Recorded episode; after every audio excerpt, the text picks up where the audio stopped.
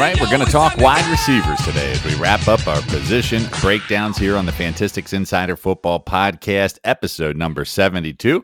James Adams, along with myself, Dan Clasgens, back with you here. And we're with you all summer long over on Sirius XM. You can catch us weekend mornings, 11 a.m. to 1 p.m. Eastern, and always on our podcast, wherever you subscribe, including Apple, Google Play, Spotify, to name a few. And uh, you'll also want to check out insiderfootball.com for the podcast and all the tools to win this season, including our Fantistics Draft Advisor available for you now. And uh, back with me here again, James Adams. And James, I'll tell you, here we are, my friend. Our final position breakdown. We're flying through these podcasts, obviously, but wide receivers, where we saved the position for last that everybody wants a piece of this year and the position that everybody will get more than one piece of. They will get two and three and four and five and six, and not to be LeBron James, but maybe even more. Yeah, uh, getting wide receiver drunk, are you? I mean, well, why not? I'll tell you what, dude, it is a pretty good taste and drink when you get a good one, right? Uh, last year, across the board, a number of wide receivers that really helped the owners and managers to fantasy championships, and Justin Jefferson Ja'Marr Chase. I mean, these are just the two biggest names. Obviously, we know we had some injuries we'll talk about with guys like Cooper Kupp and we're going to get into all the players. Before we take a dive into the players, the position as a whole, as we mentioned, James, a lot of changes going on around the league. I know in the running back podcast, I alluded to the discrepancies in the NFL salaries, right? Uh, 32 wide receivers with contracts of at least 10 million only 10 running backs making that kind of dough. So, and we've heard a lot about that in the news, but statistically as well, James, as fantasy managers are building rosters, I mean, the floor at the position has really risen, especially in these last five or six years. I mean, guys are throwing 5,000 yards or close to it anyway, and there's just more passing yardage to be had in the NFL that means there's more receiving yardage to be had in the NFL, and certainly wide receivers will be the main beneficiary. So it just makes sense, right? It's the way this game's evolving. How many um, receivers in the league last year do you think finished with 700 yards or more? With just just completely guess. 700 yards receiving or more. How many wide receivers do you think did it in 2022? 42. 42. That's pretty good guess. 44. How many oh, you think? Oh, dang, I was close. How many you think caught at least 60 passes? I mean, uh, I'm just 45. Pretty close again, 43. Dang, dude, I'm taking you on Prices Right fantasy. well, when I, I, I figured the two numbers were going to be close, so the first guess was great. The second was more of a game theory guess based on the, the where well, I was guessing the host had picked as borderline. There you go. A lot of those guys are this on the same list, obviously, but the the point 40 something, James. 40 something of these players on there. And you figure your average fantasy team, I mean, five, six wideouts in a shallower league. Uh, so just do the math, right? I mean, everybody's going to have a, at least three wide receivers that are pretty solid. It's those bye weeks, it's getting the consistency, it's knowing your format. I uh, totally approached wide receiver differently in best ball lineups compared to season long setup lineups because – I still covet the elite receiver in best ball. But wide receiver two and three and four in best ball are devalued, in my opinion, because if you don't have to worry about hitting the guys, it's the consistency factor that separates a guy from being a wide receiver three and a wide receiver five. Yeah, but then when we start talking about these actual tiers of players, and I look at the tier and the way it drops off, I found myself looking at my best ball builds and going, "Eh, maybe I'm changing my mind." I mean, I see, I see, I'm seeing your best ball builds, but uh, you know, I've I'm just saying. I mean, we could have different strategies. Oh, I've been, I, I, definitely have seen it pay cash dividends by approaching it that way, and so you know that's the way I do it. But the bottom line is to what I'm getting at is there's plenty of productive receivers to still be found in the sure. mid rounds of drafts. Sure, and I mean even, after you get to those forty whatever that meet those uh, plateaus you talked about, there's still going to be guys after that that didn't play a full season but still were on pace for that, or guys that had a couple of good weeks that made the difference in those best ball lineups too. So it's not just going 45 deep, boy. It goes a lot deeper than that. Yeah, and I definitely think too when you look at receivers, are there? I mean, we can sit here and talk our normal stuff about, oh yeah, the tiers, and we're going to load these guys front heavy, and we we could certainly preach it. I mean, we've been preaching it all really for a couple years now, or if not longer on on these shows. But the thing is, James, if you look at receivers, what are some of you know one of the things we love at Fantistics is it's the most predictable position, right? Mm-hmm. Because you don't have the injuries and the target and the target share and the percentages and the team's pass down ratios. And I know you know Anthony Perry come on, comes on our show and preaches to it anytime anybody listen. You know how they perform in clutch situations, third, you know, some of these third down indicators, and near the red zone. There's just so many great metrics to allow us to project more accurately that position than the others that have more of that uncertainty or uh, than we've seen at least you know over the lengthy period of time. Like not necessarily last season stats went out. Every season's a little different but over the long haul it is the most predictable position. Yeah. Uh, but you know what types of things scare you at receivers? Like as an example um, you know a receiver with a new quarterback. Uh, sometimes eh, that could be something that i'm not gonna I mean, if it's an improvement quarterback, could actually have a benefit, but it is something to take into fact of like that chemistry, right? Um, Absolutely. Um, and you know, some of these other things like that that you might look for in a situation that might help you decide between two receivers you have in the same tier, per se. Uh, that's certainly something that would scare you. A change of quarterback, not knowing who likes who and who throws the ball to who. Uh, something that could sh- scares you too is when Father Time comes calling because it comes calling for everybody, and we like that receivers have a longer shelf life, but it doesn't mean it's forever. Uh, things that could scare you: changing coaching staff, changing philosophy. That certainly can scare you. What about people showing up in the front door that are just better than you? Um, so uh, a receiver heavy draft, or I mean, look, we'll get to Arizona. I've been kind of making the joke about how Dortch is in their starting lineup right now, and I'm not telling you that I want to have him on uh, any of my fantasy rosters, but he could be like a pick wide receiver 100 last best ball pick and you go well heck he's going to have some weeks where he catches a few balls because there's no one else there. Somebody shows up in the door there he's no longer a name we goof about he's a name we've forgotten and not it's, even talk about. it's funny you're saying that because i, I was going to use as another example when i made the quarterback change. I mean maybe a, a, bad thing that i look at as a receiver is like man did their team get drastically better since last yeah, year? yeah sure. Right? Because if you know that a team's only going to win four or five games, chances are they're throwing the ball four quarters a game almost every week. Yeah. Right. You get a team like, let's say, the Baltimore Ravens, uh, have we seen in some of the recent years uh, where they don't throw a lot anyway and they have a lot of success. I mean, they only throw 30 the ball 35 times a game. We all know Tennessee, yeah, DeAndre Hopkins. It was nice he landed there. We know where he's at now, but we also know that hey, this team still runs the football more than the average team. Yeah, I mean, what was bad news for Treylon Burks? DeAndre Hopkins showing up. Yeah, because he's so, going to get some of the targets, and there aren't that many to be having. Some of those anyway. are pretty obvious. I guess what I was looking for are there other indicators. I mean, we use third down indicator, red zone percentage, how many times they're getting looked in the red zone. Um, I, I mean, third down percentage is what I would say. Red zone percentage gets a little bit light because there's just there are more third downs than there are red zone trips, generally speaking, throughout True. the course of the season. So third down indicator, if you're looking for something like, is because it's a it's a player that can be trusted. Uh, it's a player that when I mean we talk about it, if you don't advance on third down, you turn the ball over, you lose the football. The most prized thing outside of uh, more points on the scoreboard is having the football in your possession. So when the quarterback looks to you on third down, that's significant.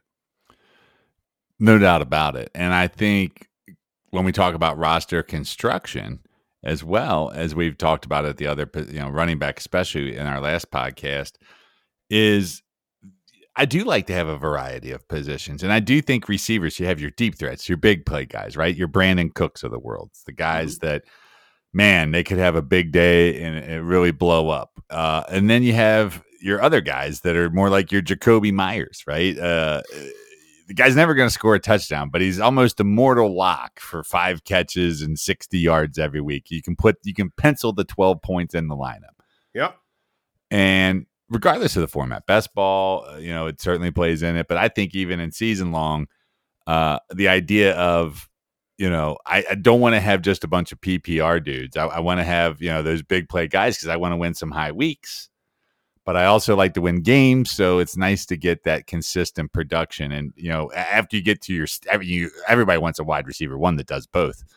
But you know, as I get to my wide receivers three, four, five, and six, I don't want all the same types, right? Because sure. maybe I'm a big underdog and I need that upside swing, or maybe I'm a decent favorite and I just want to get the floor that week. And having those types of receivers, we there's definitely we come up with a list of floor receivers and we come up with an upside receiver, especially when you get into those fringe flex pieces and bench guys and bye week fillers. Yeah, sure. Do you want to play Tyler Boyd or Zay Jones this week? Do you are you shooting for the fence with Zay, or you taking a couple t- the Tyler Boyd couple points? I'm right there with you, and it's good. Like you said, that's not necessarily. It's not like oh hey, I want to have one of each in my lineup every week. Hey, what do I need this week? Two What of my guys I are on need bye. I need that. right I need now? that Gabe Davis this week instead of that uh, Jarvis Landry. Absolutely.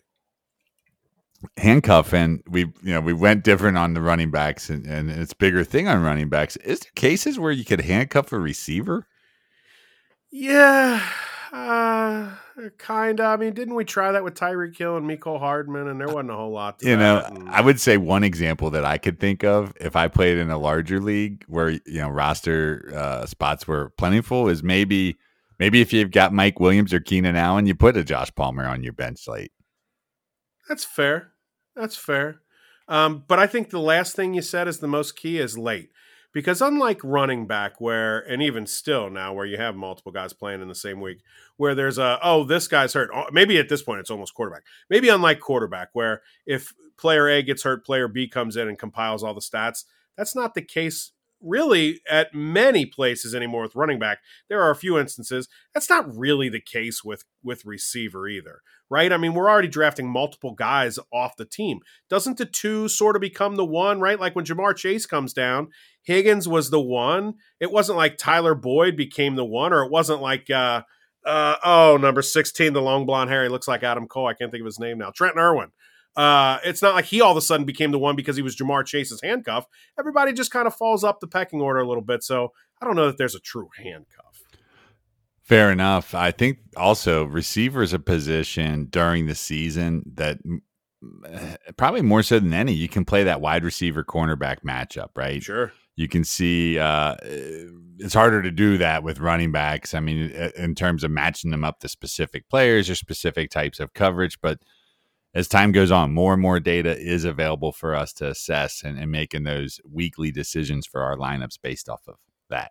Yeah, absolutely. I mean, because unlike uh, the running back, where you still got to kind of have to run the football a little bit here, and a matchup's a matchup. Receiver, like you get a lockdown corner, whether it's Sauce Gardner now, it used to be Revis Island. Pick your poison with with your name. You maybe just say, okay, look, if you got a number one, like a top five receiver, you're still probably playing him there. But we've seen years, years upon years where Mike Evans was getting locked up by, oh, the disrespect because I'm not going to remember the cornerback's name. He's been thrown out of the game trying to fight the guy, and I can't think of his name now.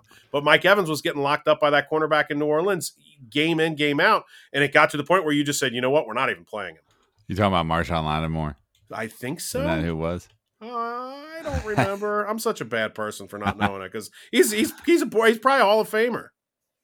I know, I know. Every time they they they scuffle and both were ejected last year after their fight. I'm sure that's who you're talking about. But Yes. uh, either way, I hear what your point is on that and strategies. But let's get in. It. Let's get into some players. I mean, there there's certainly many of them that I want to discuss here, and we talked about it at the top. I mean, Justin Jefferson.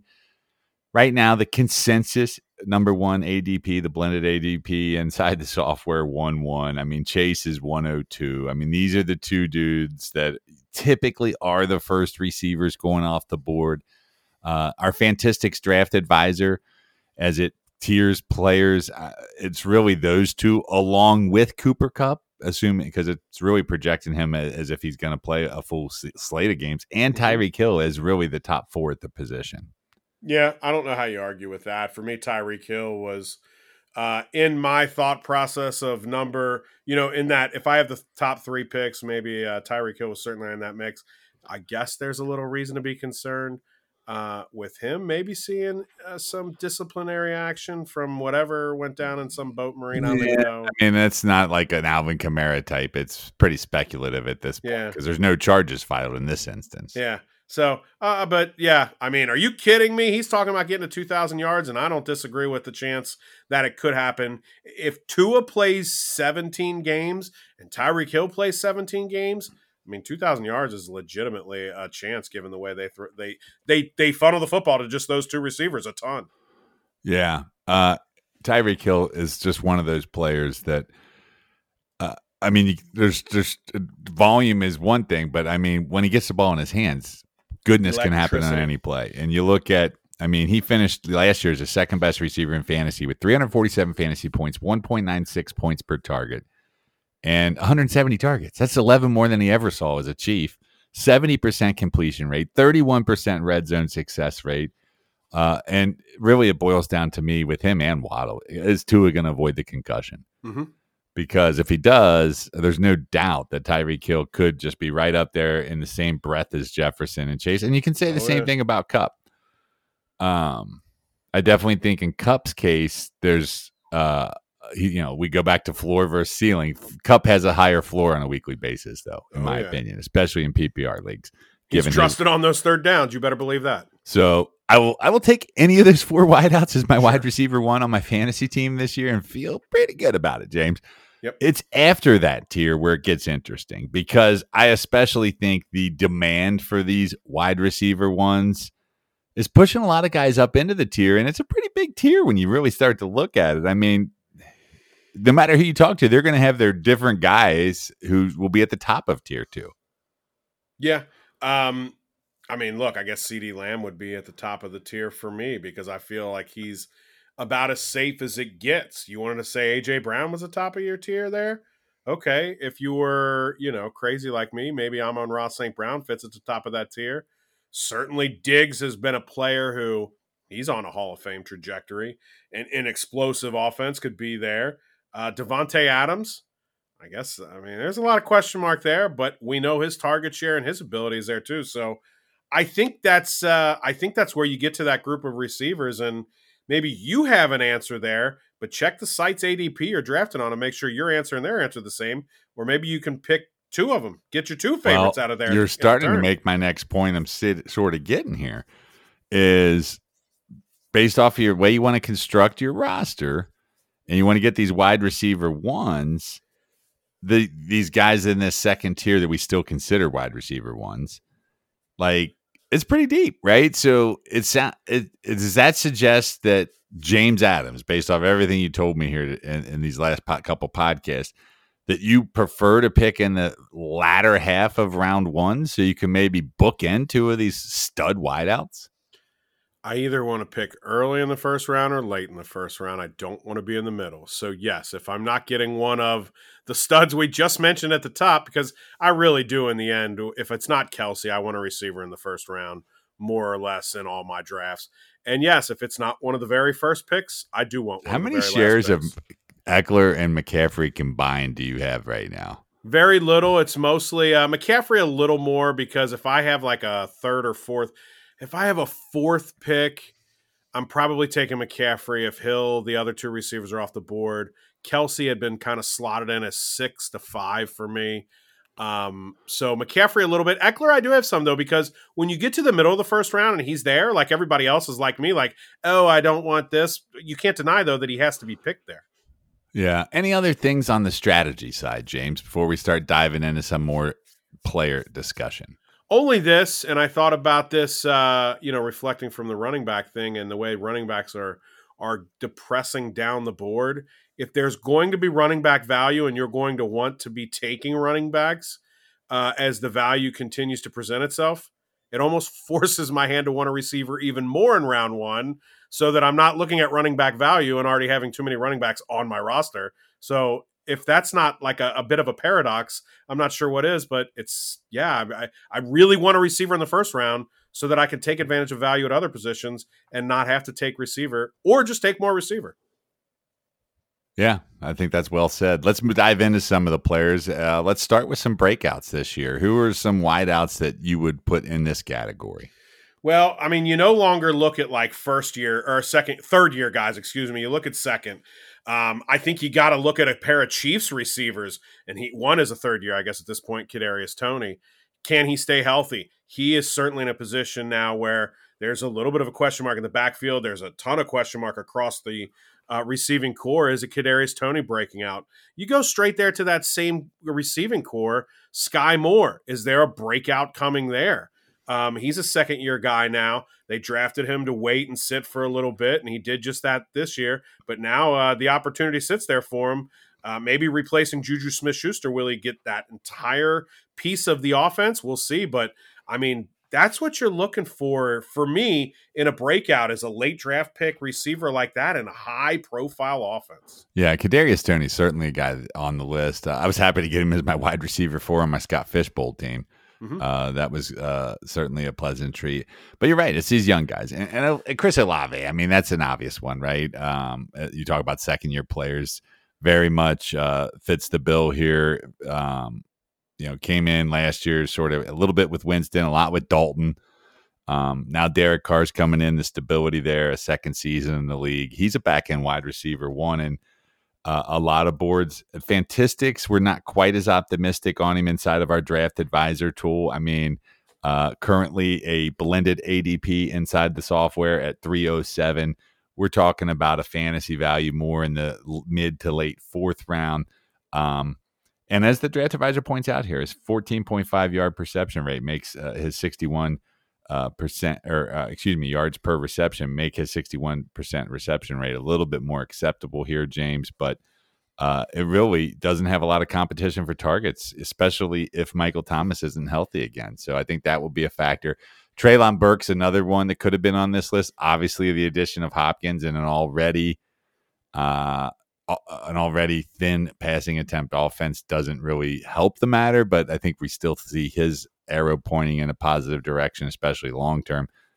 George Pickens, another guy. You're talking about mm-hmm. these second year players. Uh, he's intriguing with Pittsburgh, although I like Diontae Johnson, the veteran, a little bit more at their current ADPs because I do think that he, going back to this weekly floor, offers a lot more than we see in Pickens, who certainly has a low floor at times.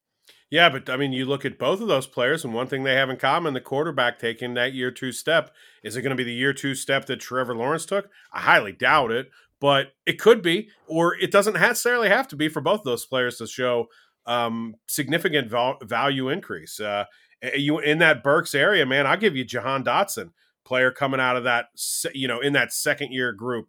So I don't know if second year is when you break out now. Sometimes it's first year, depending on the draft pedigree. But Jahan Dotson, I think they've got to figure out what's going on at quarterback. But we saw him in the second half, had four quality starts, and uh, he's certainly a player I'm buying into. And I'm looking, I'm hoping for a breakout, but I'm buying into it because I believe it's coming. Yeah, and the final one of those guys, Christian Watson. Uh, yep. You know, here's a player I know that you know he got a lot of bad press for you know coming from North Dakota State like he did clearly a quarterback's change. Um, we he had great uh, success in the red zone last season, but without those touchdowns, uh, didn't really you know see much else. So if they don't have as many red zone opportunities as they did with Rodgers, there is some risk to it. So I'm not going to reach too high for Watson, but I am enamored by the talent. And if Jordan Love uh, ends up being a positive addition here, uh, this is a guy that certainly could really take a leap forward this year.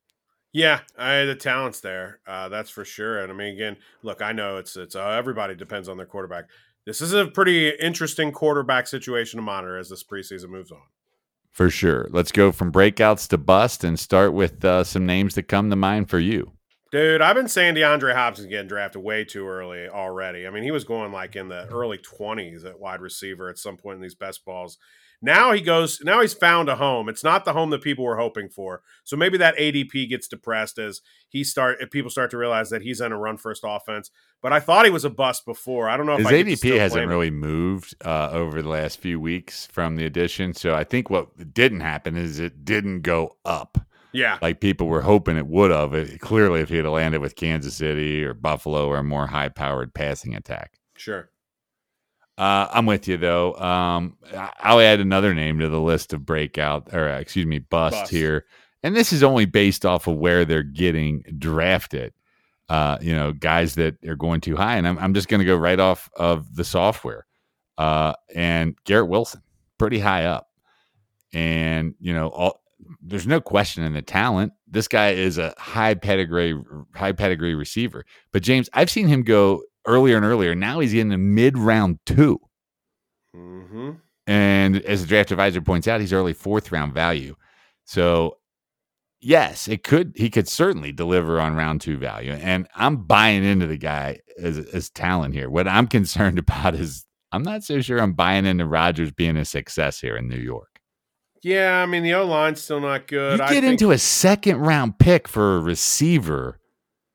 Uh, it's pretty much got a hit. This one's got a little more risk to it than I like at that spot. yeah, I, you're not going to get any argument from me there. I'm totally with you on that one. Uh, but again, I like Garrett Wilson. I think the dude is certainly a stud uh, in terms of talent. And if I had a piece of him in Dynasty, I mean, I'm really excited about it. Yeah. Um, it's just you know I liked him a lot better when he was going around three, you know, four months or four weeks ago. Uh, but as far as high end guys, there's really not a big name up there that I'm scared of in those first few rounds. So I guess it's like, all right, going a little bit deeper down the board. Are there some names, guys that are going a little overdrafted? I know we talked a little bit about Calvin Ridley in a previous podcast, New Faces and New Places. Again, love the talent, James. But I mean, he's being drafted as a top 20 receiver and he didn't even play last year. He's got the new quarterback. So again, we're talking about risk. Now, if he's in round five and you know he's he's at that fringe spot, I mean, I, I get it, but I just don't have many times I pulled the trigger on him. I'm getting a lot more of Christian Kirk or some other receiver in that tier altogether a little Yeah. bit later. No, I'm with you there as well. And I think what happened uh, for for me with Calvin Ridley, on top of what you've just said, is I have some best balls, or I'm sorry, some dynasty shares. So it's like, all right, I've already got enough of what I need here. And we saw how well they spread the ball around. I mean, does Chris Kirk, Zay Jones, Evan Engram go away? Uh, they is ETN go away? Like, I think Ridley's great for the team. Is it was that team great for Ridley's fantasy value? I don't know that Ridley cares, but for us, we do, and I'm not sure that that was the best place he could have ended up. The other name uh, I'm going to throw out there and to wrap up my names is a name we already sort of mentioned and it is uh, earlier and it's it's not that he's being overdrafted by any measures. I'm just not touching Michael Thomas. No, Like I don't care until he's actually out there and regularly and we're seeing some things. I don't care how far down the draft board he wants because I just don't trust he's going to be on the field. I'm not going to have 14 red crosses on draft day. That's not happening. Michael Thomas, no way. I'm drafting him. I mean, players of his ilk. Um, I mean, we've talked about it pretty much all preseason long. I'm scared of guys that are injured coming into the year. I don't know if Michael Thomas is injured or just just doing something. I don't know what's up with him, but I have no interest in finding uh, any more about it. Dan, there's another player I would say that I, I don't know if he count he counts as a bust given the fact that he missed some time last year too. But Hollywood Brown's a player that I'll avoid as well, uh, kind of because of the quarterback injury and and the fact that I don't know what's going on with that team. Yeah, I understand. I think uh, there's there's a lot of players that it, it's not as much them as just the growing amount of questions on their team. It's like you Mhm. can't take that leap of faith, and I certainly consider him one of those guys too. I I think you know if we look at other players that are more fifth, sixth, seventh round picks, uh, it gets a little harder to really distinguish, but. One name that I just haven't been grabbing a lot of in that sixth, seventh round is Michael Pittman. And there is recency bias. I had him on a few teams last year, but as enamored as I am with Anthony Richardson uh, and his arrival under center, I'm not so sure that's a good thing for Pittman here.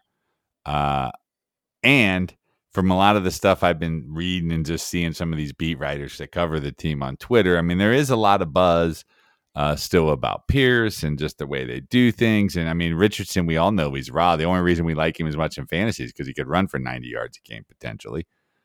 But I mean, Michael Pittman, uh, I'll take him if he falls far enough, but he's not a guy that I'm like absolutely have to have as my wide receiver three. And that's all he is at right now, even for the people that like him. I like him. Give me Brandon Aiyuk. Give As me Christian Kirk. three. Give me, you know, I mean, I'm looking at seventh round receivers. Uh, I, there's other guys I like. Dude. I like Aiyuk better. I'll get you. I'll get. I can get with you there.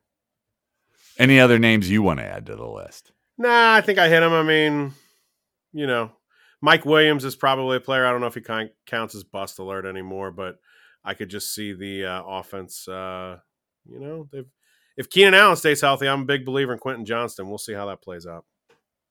No doubt about that. Uh, it's going to be interesting to watch that whole thing. And Mike Williams, I mean, there's another guy. It could very well be a bust alert because You have a new arrival, Quinn Johnson. There's injury concerns. I mean, um, and you know, there's injury concerns with a lot of receivers, but not a lot of receivers are being drafted in round five right now. Yeah, or you know, round six, wherever wherever he's going. Um, injury concern receivers. I mean, going that high. I mean, there's not very many on the list that have more scared fear uh, of getting hurt to me than Mike Williams. Mm-hmm. I'm with you. Uh, all right. So from bust to bounce backs, what are some guys that uh, really had terrible years last year that we think could turn it around? Well, I mean, there's certainly the injury talk, right? So you could make Cooper Kupp uh, the easy early answer because of that. I mean, I don't know if it was a terrible year, Dan, but Brandin Cooks is a player I continue to get excited about, maybe too much so. Um, last year was not what he had been used to in that run of thousand yard seasons. He had 700 receiving yards last year, 699 to be exact.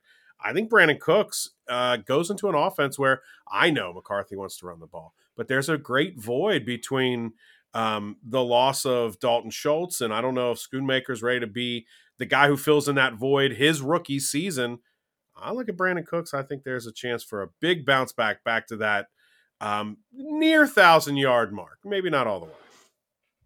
Okay, okay, I can get behind that. I, I think he definitely is in an improved situation. Uh, mm-hmm. And I mean, goodness, I mean, they should have traded him. I mean, they should have got something for him, but it's the Texans, right? They they mess it up all the time on these things. It's they make bad trades, so they try not to make a bad one. I'm going both Bronco wideouts. Sure. I'm bouncing back that whole offense, really. I think Sean Payton is going to make a big difference. And I get the concern, like with Javonte Williams with the ACL. I'm specifically just talking about the healthy players. I, am in on them, all of them on the ADP, even Russell Wilson. Uh, not that I'm targeting him per se, but Jerry Jeudy is a guy that I mean he came in with a high pedigree, and I'm not sure sure he's great value right now, but I'm comfortable taking him in round five. Uh, and I expect that you know last year, I mean he did have his best season of 972 yards, 67 catches, 100 targets, but I expect more targets, more catches, and even better numbers this year. And uh, certainly a, a, big opportunity for him to get more than six passing touchdowns here. Um, he only saw 11 red zone targets though, so he's got to get a little bit more volume. And Courtland Sutton, the further down he drops, James, the more I'm interested. Uh, I mean, I'm with you. I got him almost. I think I think it was like 40 wide receiver 46 or something off the board on my Scott Fish Bowl team. I think. Uh, and I mean, wide receiver 46, Courtland Sutton. I mean, I get that he got hyped up and didn't deliver last year, but I still like what I see in this guy. I mean, I'm with you right there. I think the Broncos are an interesting team to stack in these best balls because every player is readily available if you're ready to take that pick. I don't know if it counts as a bounce back. I mean, it doesn't because he got hurt. But Tim Patrick, I mean, look, you're talking about last receiver off the board. I'll take a peek at him. I don't, I don't know if he's going to be uh, impactful coming off the ACL, but uh, I'm with you that this whole Denver receiving group is certainly looking poised to bounce back. I also I already sort of teased it earlier, but I put Diontae Johnson on this list because I mean last year I mean it was just terrible. He only connected on 59% of his targets, only 882 yards, zero touchdowns. Uh it was the, bad. The official Fantistics projection inside of our draft advisor tool, uh, 81 catches, 908 yards, six receiving touchdowns. I mean, what a big difference even those meager numbers would have here. Uh, but I'm with you. I think Kenny Pickett. I'm not saying the dude's the next Joe Montana or anything, but uh, I do expect progression, and I think uh, there's a big opportunity for Johnson to deliver on his current seventh round ADP. And our draft advisor said he's offering at least a, a round of value at that point, right there. Yeah, uh, I'm. I was burnt last year, but the offense can't get worse, right? It's got to grow second year. So I don't see. Uh, he was a player that d- demanded a lot of targets previously, and it would seem to be the clear cut guy to be a big target, the the top target getter again this year. Yeah. Uh, so the only other name I had on my list in terms of bounce back players that uh, definitely could pick it up a little bit is a little further down the board here, uh, but it's Rashod Bateman. Um, I know he was hurt, but dude, this is the Ravens receiver at ADP that I want the most. I, I, don't mind Beckham in 12th or 13th round if he's your wide receiver five, because what are you risking? Mm-hmm. Uh, Flowers, I mean, he's gonna take time to develop. I mean, I do like the talent. He reminds me of a little Steve Smith, but Bateman, it's all about health. If this guy stays healthy and Lamar Jackson stays healthy, he's absolutely going to give value on his current 12th round blended ADP. And even if he's in the eighth or ninth round as wide receiver for this guy, especially in best ball, is a target for me. You don't have Darnell, Darnell Mooney on your list? Well, Mooney's way down on my list, but yeah, I mean, okay. But because uh, you kind of turned me on to him, and I thought, well, Darnell, Darnell Mooney is currently poised to bounce back after a bad last year and a good two years ago. Well, let's add him to your list, and I'll, I'll verbal retweet it. Fair enough. Uh, maybe Mecole Hardman fits as a good bounce back candidate because uh, he didn't do a thing last year after a couple of like 500 plus yard seasons. Um, I mean, I don't know that his quarterback situation got interesting, but or got better, but it got interesting, and uh, he's a last player off the board in best balls that I have my eye on, so he could bounce back. Last year was bad. Yeah, I definitely agree with you there. Uh, all right, so we got some bounce backs. Let's wrap it up here, James, with some late round darts. We did it with the running back spot as well. Just some players. Uh, we're getting real deep now. Wide receiver six, seven, maybe even deeper in some cases. Who are some guys? Whether it's some of these deeper rookies, you're going to take a chance on the hit early, or maybe uh, you know just a player that's sort of flying under the radar. Maybe it's a breakout with Skyy Moore. Maybe it's breaking out with Tyquan Thornton. Um, those are two guys. Maybe in best balls, you know, that, well, I don't know if it's wide receiver 100, but we're getting close there. A guy like Corey Davis, who's a veteran, who uh, might find a rapport with Aaron Rodgers, who likes veterans. Like, I think there's a chance that there's something between those two when it's all said and done.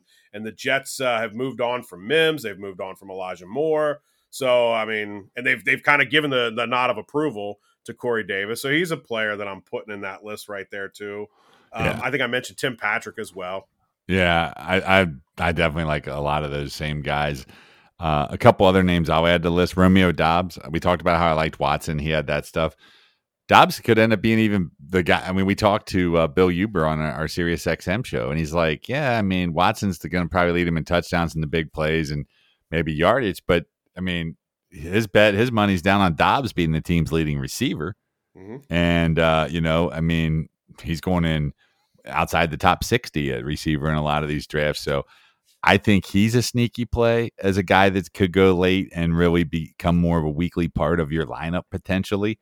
Uh, so that would be a name I would identify. You you threw out Skyy Moore. I think that's a good one because it's his second year. But Rashee Rice, uh, somebody outside of Kelce and maybe Kadarius Toney. Is there a secondary piece? I'm, I'm yeah. anxious to see it, what folds there. Gabe Davis was a disappointment last year. He, I didn't want to draft him last year where he was going by the end of it, but now he's, I mean, the farther down he falls, James, and sort of like Courtland Sutton. Uh, Especially with the Diggs disgruntled, you know, situation. Yeah. So those are some names. And I know we've talked about teams that don't have much, but I think he's beyond just a team and opportunity. I think the guy's actually talented. I like Nico Collins. The draft advisor gives him over two rounds of value uh, based off of his current ADP. And I'll add DJ Chark's name to the list. I mean, everybody forgets about how young DJ Chark is still. He's 26. The dude's battled injuries. And I realize it's been inconsistent, but we're all, I mean, yeah, Adam Thielen's great and they added all these weapons, but I mean, it's conceivable that DJ Chark emerges as the top receiver in Carolina. Certainly is. It certainly is. It'll be interesting to see what comes out of there. I mean, you mentioned Carolina, Houston somebody on those teams is going to be fantasy relevant. They're going to catch enough passes, get enough yards that they're going to be a starter worthy player several weeks of the fantasy football season. Yes. We'll revisit deep sleepers with an entire episode of the podcast in August. So you'll want to subscribe so you don't miss any of the upcoming episodes because it could be the difference in you winning this year. You can listen wherever you go. We've got it out there at Google, uh, Spotify, Apple, to name a few. InsiderFootball.com. Of course, get the draft advisor there too. You can get a free trial of it. Catch us on Sundays over on Sirius XM, Saturdays all season long, Sundays in the summer as well, 11 a.m. to 1 p.m. Eastern, channel 87. And James, uh, any final thoughts here on the receivers before we call it a wrap? Uh, if you don't get one early, you better get one late. And often, uh, I said tongue in cheek because you just need you. It is a position you cannot ignore, and because of the fact there are no like handcuffs and stuff, it's not a position that presents a lot on the waiver wire. So you really need to draft this position well. Yes, and especially don't take that second kicker or that second defense or that second quarterback in leagues where you only start one and there's plenty available on the waiver wire. Stack up on the wideouts, man. Get wideout drunk like James. Yes, sir. And we hope to see you in a draft room soon. For James Adams, I'm Dan Clasgens. We'll catch you next time right here on the Fantistics Insider Football Podcast.